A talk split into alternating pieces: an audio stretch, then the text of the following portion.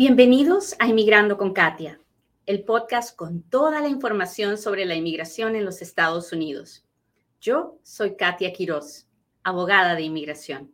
Hay que echarle ganas a la vida, muchachos, y uh, darnos cuenta que cada día es un milagro y que vale la pena vivir.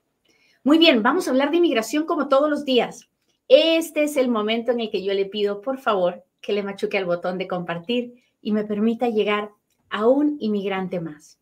Hoy día quiero hablar con todos esos inmigrantes con papeles y sin papeles, residentes legales con permiso de trabajo o indocumentados que están en los Estados Unidos y hasta con los turistas que están en los Estados Unidos o con aquellos que van a venir de turistas, porque esta información es súper, súper, súper importante. ¿Por qué hablo esto hoy día? Porque ayer un juez tomó una decisión en contra de un inmigrante que es muy importante y por eso ah, creo que es hora de hablar de este tema. Muy bien, entonces no importa cuál sea el estatus legal de esta persona, vamos a hablar de cómo afecta la marihuana a la vida de cualquier inmigrante que la consuma o que trabaje en algo relacionado a la marihuana, ¿ok? Si usted ya le machucó al botón de compartir, por favor, póngame un dedito, póngame un corazoncito, dígame, Katia, ya lo compartí, ah, cuénteme de dónde nos está mirando. Para mí es, es un honor que usted me acompañe hoy día. Y no se olvide que pues estamos en todas las redes sociales y dependemos de su apoyo para poder seguir esparciendo la información y esparciendo amor.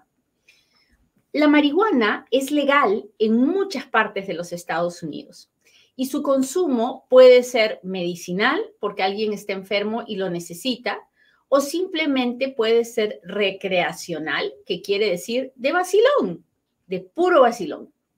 Muy bien. Si usted está de acuerdo o no con el consumo de marihuana, eso es diferente, ¿no? O sea, usted tiene su propia opinión acerca del tema y yo también. Yo personalmente no la he usado, no la pienso usar nunca, espero no tener que usarla nunca.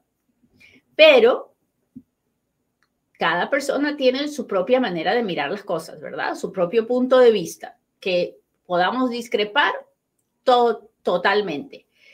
Pero, pero, aquí viene el asunto. No importa lo que usted piense, si usted es inmigrante, tiene que someterse a las leyes que le tocan a usted como inmigrante. Y en los Estados Unidos tenemos dos tipos de leyes, las leyes estatales y las leyes federales. Y los inmigrantes nos tenemos que regir por las leyes federales. ¿Por qué? Porque la inmigración es un tema federal, no es un tema estatal. Entonces, a nosotros primero nos tocan las leyes federales y después también nos tocan las leyes estatales en el, en los, en el tema criminal. ¿Hasta ahí estamos claros? Cuénteme si me está entendiendo, cuéntemelo todo. Hola Susana, ¿cómo estás? Alma, Belia, gracias Belia por estar aquí. Alberto, Edith Vega, Jacksonville, Florida. ¿Dónde está mi gente del TikTok? Ah, Iris dice, sí, chica, gracias, gracias. Hola, Erika, Cintia, Isabel, gracias por estar aquí. Jojo, gracias, gracias, gracias. Ah, muy bien, muy bien. Saludos, saludos a todos los que me saludan en mi TikTok y en el Instagram también. Muchas gracias. Todas las mañanas yo transmito esto para Instagram, TikTok, Facebook, YouTube, LinkedIn, Twitch al mismo tiempo. Así que estoy ahorita, tengo varias pantallas frente a mí mirando a todos mis amigos de todas partes. Muy bien. Entonces, ya les conté, inmigrante, primero tengo que mirar a la ley federal, luego voy a mirar a la ley estatal. En la ley estatal, la marihuana ya no es esa sustancia, no es esa droga, esa sustancia controlada que me podía meter a la cárcel solo por usarla. Ah, todo eso es verdad. para una ciudadano americano. No es verdad para un inmigrante. Pero aquí dice que es recreacional. Será el sereno, pero no es verdad para un inmigrante. No importa si el inmigrante tiene papeles, no importa si el inmigrante tiene permiso de trabajo, residencia, no importa si el inmigrante es indocumentado. Simplemente para el inmigrante, con papeles o sin papeles, la marihuana sigue siendo una droga, sigue siendo una razón para deportarlo de los Estados Unidos por el simple consumo, por el simple uso. ¿Hay algún perdón? Sí, hay uno solo. Y es por un evento de posesión de menos de 30 gramos de marihuana. Un evento en toda su vida donde lo hayan agarrado y le hayan puesto un ticket o lo hayan arrestado por posesión de menos de 30 gramos de marihuana. Fuera de eso, no hay perdón de ningún tipo. El uso, la posesión en cualquier estado donde sea legal o donde no sea legal es una razón para deportar a el inmigrante que tiene residencia, al inmigrante que tiene permiso de trabajo o al que está indocumentado. ¿Hasta ahí estamos claros?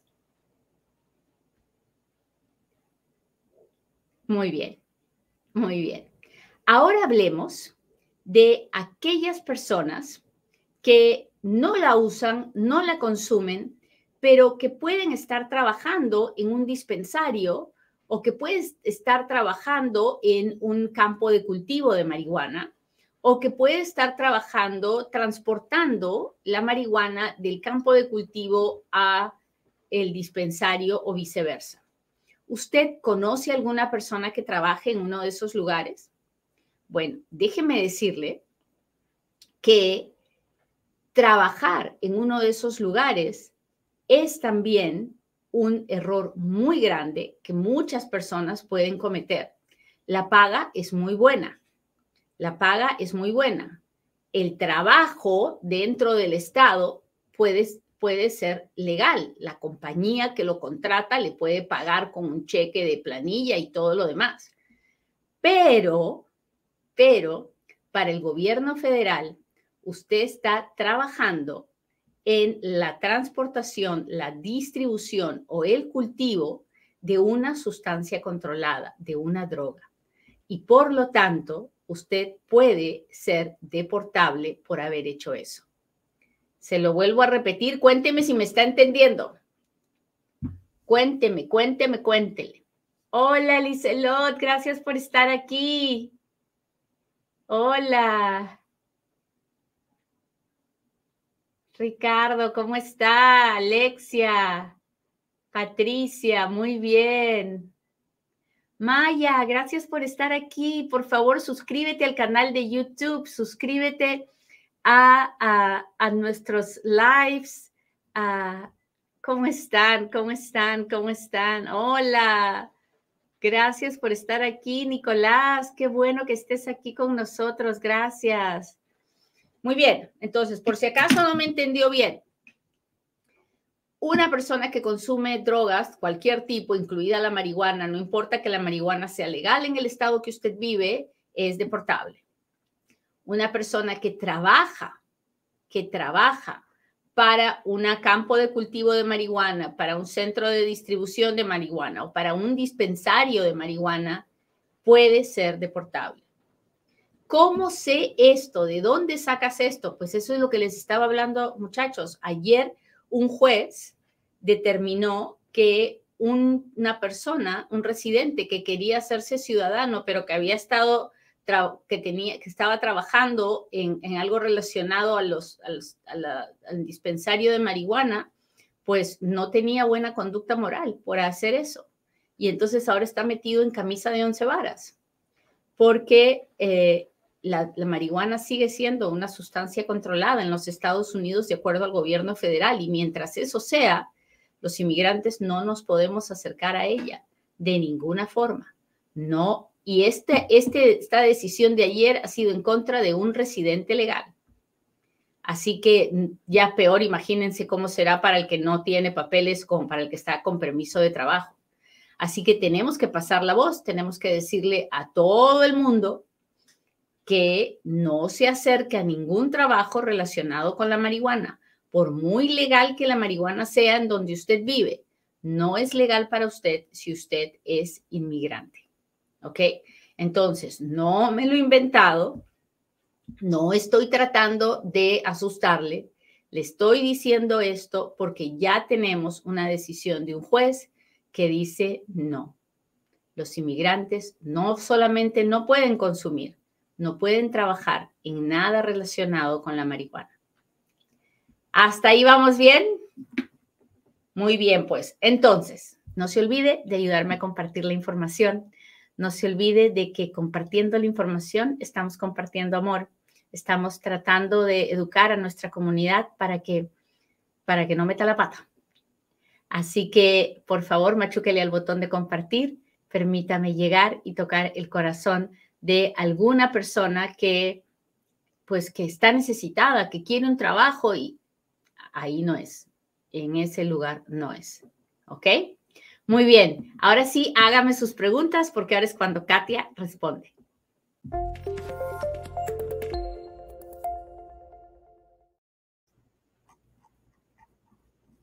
Acá estoy con mi gente de Instagram. Dice, mi hija fue a Juárez a su cita, su esposo la pidió, tenía DACA en una vez que se le venció, solo que se tardó el proceso de la renovación y solo por eso no le dieron su visa. Eso pasó en septiembre. Ah, no tiene sentido lo que me está diciendo, niña bonita. Ah, no sé, eso, eso, ahí tiene que entrar un abogado y mirar qué es lo que realmente está pasando para ver cómo vamos, cómo se puede arreglar ese rollo. Así que busquen un abogado de volada, entreguenle todos los papeles al abogado para que pueda ver qué es lo que hay que hacer. Pero eso que me acaba de decir no tiene mucho sentido. Hola, Racer Perú, doctor Cervantes, Lidia, Ofesu, ¿cómo están? ¿Cómo están? Cecilia, uh, Dimasara, hola, Daniela. Doctor Cervantes, deberíamos hacer un programa y hablar de la marihuana y cómo afecta cuando uno va a Juárez. Así que ahora lo, voy a buscar para que hagamos eso. Eso, eso estaría buenísimo, ¿verdad? Uh, Betty, hola Betty, ¿cómo estás? Ah, Daniela dice, llegué hace cuatro años con visa, me quedé ilegal, tengo un bebé ciudadano de un año, nació con sickle cell, puedo aplicar para un permiso de trabajo con acción diferida. Yo no lo haría. Ah, usted lo puede hacer, es muy, es muy probable que nos nieguen, hay un chance de que le aprueben, pero de poder se puede, pero las chances son muy pocas hable con un abogado en persona. Hay muchas cosas que explicar, pero obviamente no tengo el tiempo ahorita. querida Katia, cuando alguien está en proceso de elegibilidad de asilo, ¿puede viajar dentro de los Estados Unidos? Ah, cuando uno tiene un proceso de asilo pendiente, dice usted, sí, si tiene un permiso de trabajo, puede viajar. Ahora, solo con pasaporte ah, puede viajar mientras tenga su, papel de recibo de y su pasaporte esté vigente,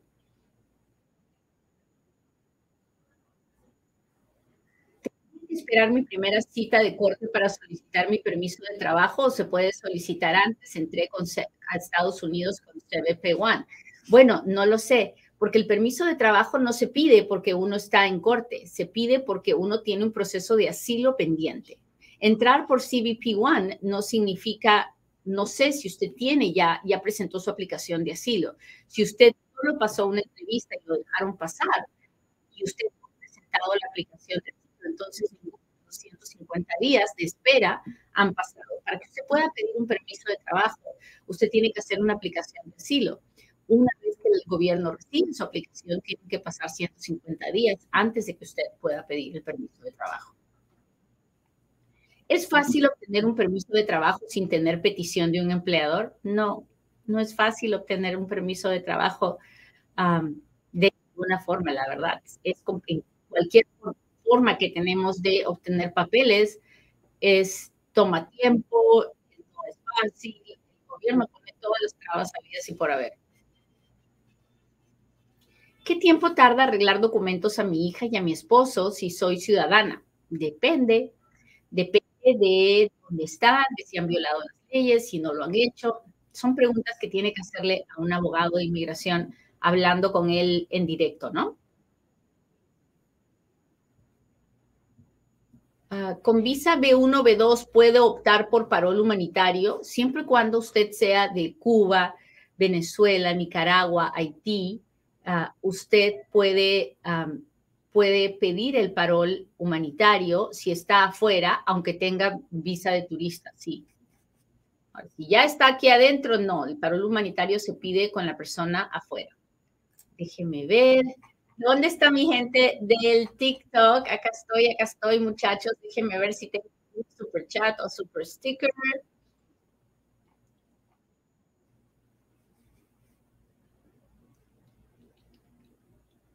Hola, hola. Saludos de Tampa a Florida con la zozobra de estas leyes. Tenemos que guardar la calma, muchachos.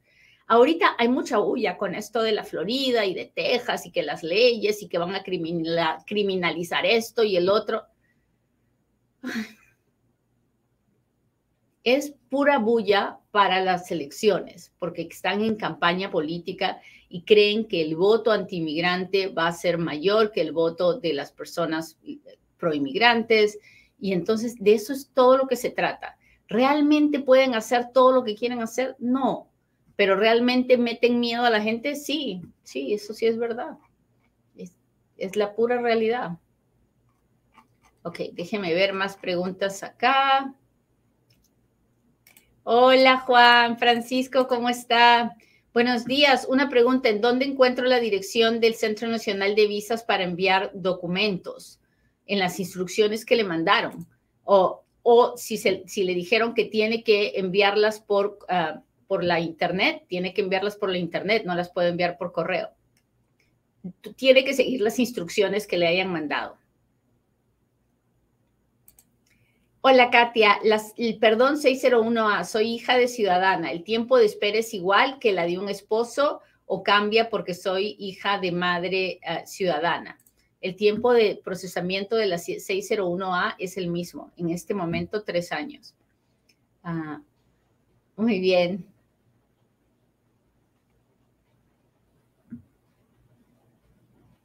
Si una persona la compró pero ya no lo hace, ¿qué, más qué pasa? Ah, depende, Rosita, depende de cuál sea la situación de esa persona. El abogado tiene que analizarlo y decirle cuáles pueden ser las consecuencias. Buenos días, buenos días. Desde Idaho.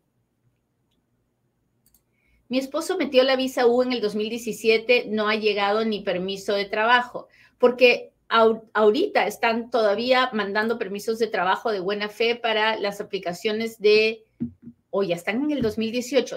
usted debería ir a buscar al abogado que le, que le ayudó a hacer la visa U para que se contacte con la oficina de Vermont, que es donde se procesan los, las visas U. Déjeme ver mi gente del TikTok. ¿Cómo están? ¿Cómo están? Gracias por estar aquí. Gracias. Hola a todos los que me saludan, a los que me mandan diamantes, a los que se suscriben, muchas gracias. Kimta Baker, muchas gracias por estar aquí. Mora, gracias por compartir el live. Déjeme ver, déjeme ver, sigo buscando preguntas en el TikTok.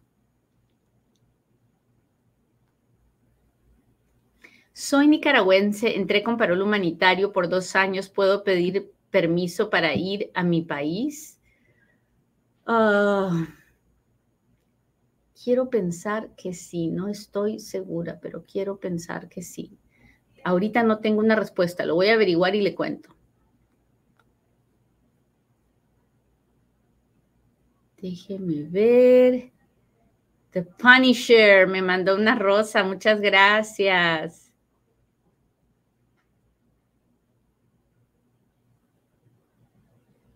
¿Puedo sacar visa si le hice, si hice los papeles de lotería de visa? Claro que sí. Los papeles de la lotería de visa no le impiden a ah, aplicar a la visa o, o las personas que tienen visa de turista pueden aplicar a la lotería sin ningún problema. Jasmine, gracias. ¿Cómo estás? Hola, me llegó mi residencia en noviembre de 22, pero a mis hijos y esposo aún no les llega. ¿Qué pasará? Así es la burocracia. Así es la burocracia, Jasmine. Hay que esperar un ratito más. Hasta que no pasen 90 días, no podemos realmente llamar y fastidiar. Ah, déjeme ver. Hola, Jeremy Leiva. Gracias por estar aquí. Ah, ya le contesté a Jasmine.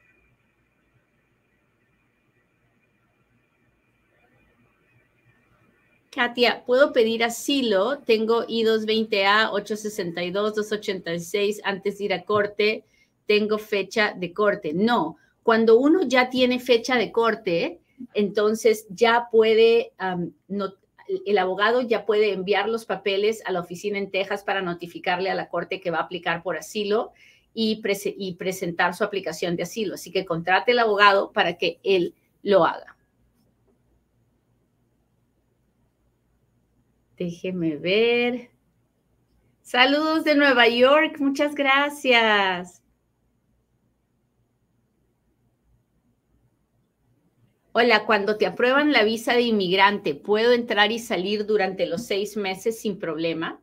Cuando te aprueban la visa de inmigrante, ah, quiere decir cuando te aprueban la residencia, si te la dan afuera, tienes seis meses para entrar a los Estados Unidos si te la dan dentro de los Estados Unidos, entonces una vez que llegue el green card puedes viajar el resto de tu vida como quieras, pero recuerda, tienes que vivir seis meses y un día de cada año dentro de los Estados Unidos. Esa es la parte más importante que nadie se tiene que olvidar. Uno tiene que vivir dentro de los Estados Unidos sin tener que salir. Ah, seis meses y un día.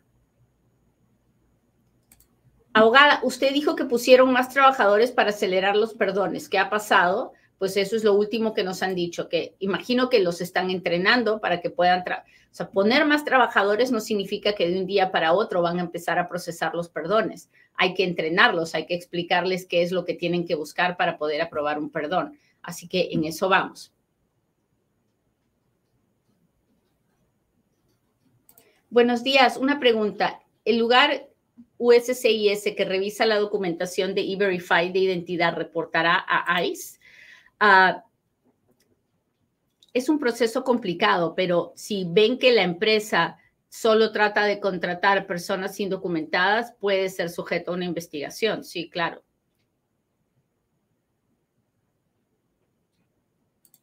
Alguien que fue deportado de la frontera, pero volvía a entrar algún día puede arreglar por medio de un hijo si su esposa es residente? Ah, no lo sé. Para eso tendría que mirar cómo fue que esa persona fue, cómo fue que la empapelaron cuando la agarraron en la frontera. Así que es una situación complicada. En algunos casos sí se puede y en otros no se puede. Depende de muchos factores. Muy bien, muchachos, les agradezco mucho que me hayan acompañado hoy día. Gracias por compartir, gracias por interactuar conmigo, gracias por apoyarme en todo lo que hago. Yo sé que soy una bendita de Dios porque cuento con su apoyo y se lo agradezco mucho. Nos vemos en un próximo Inmigrando con Katia. Bye.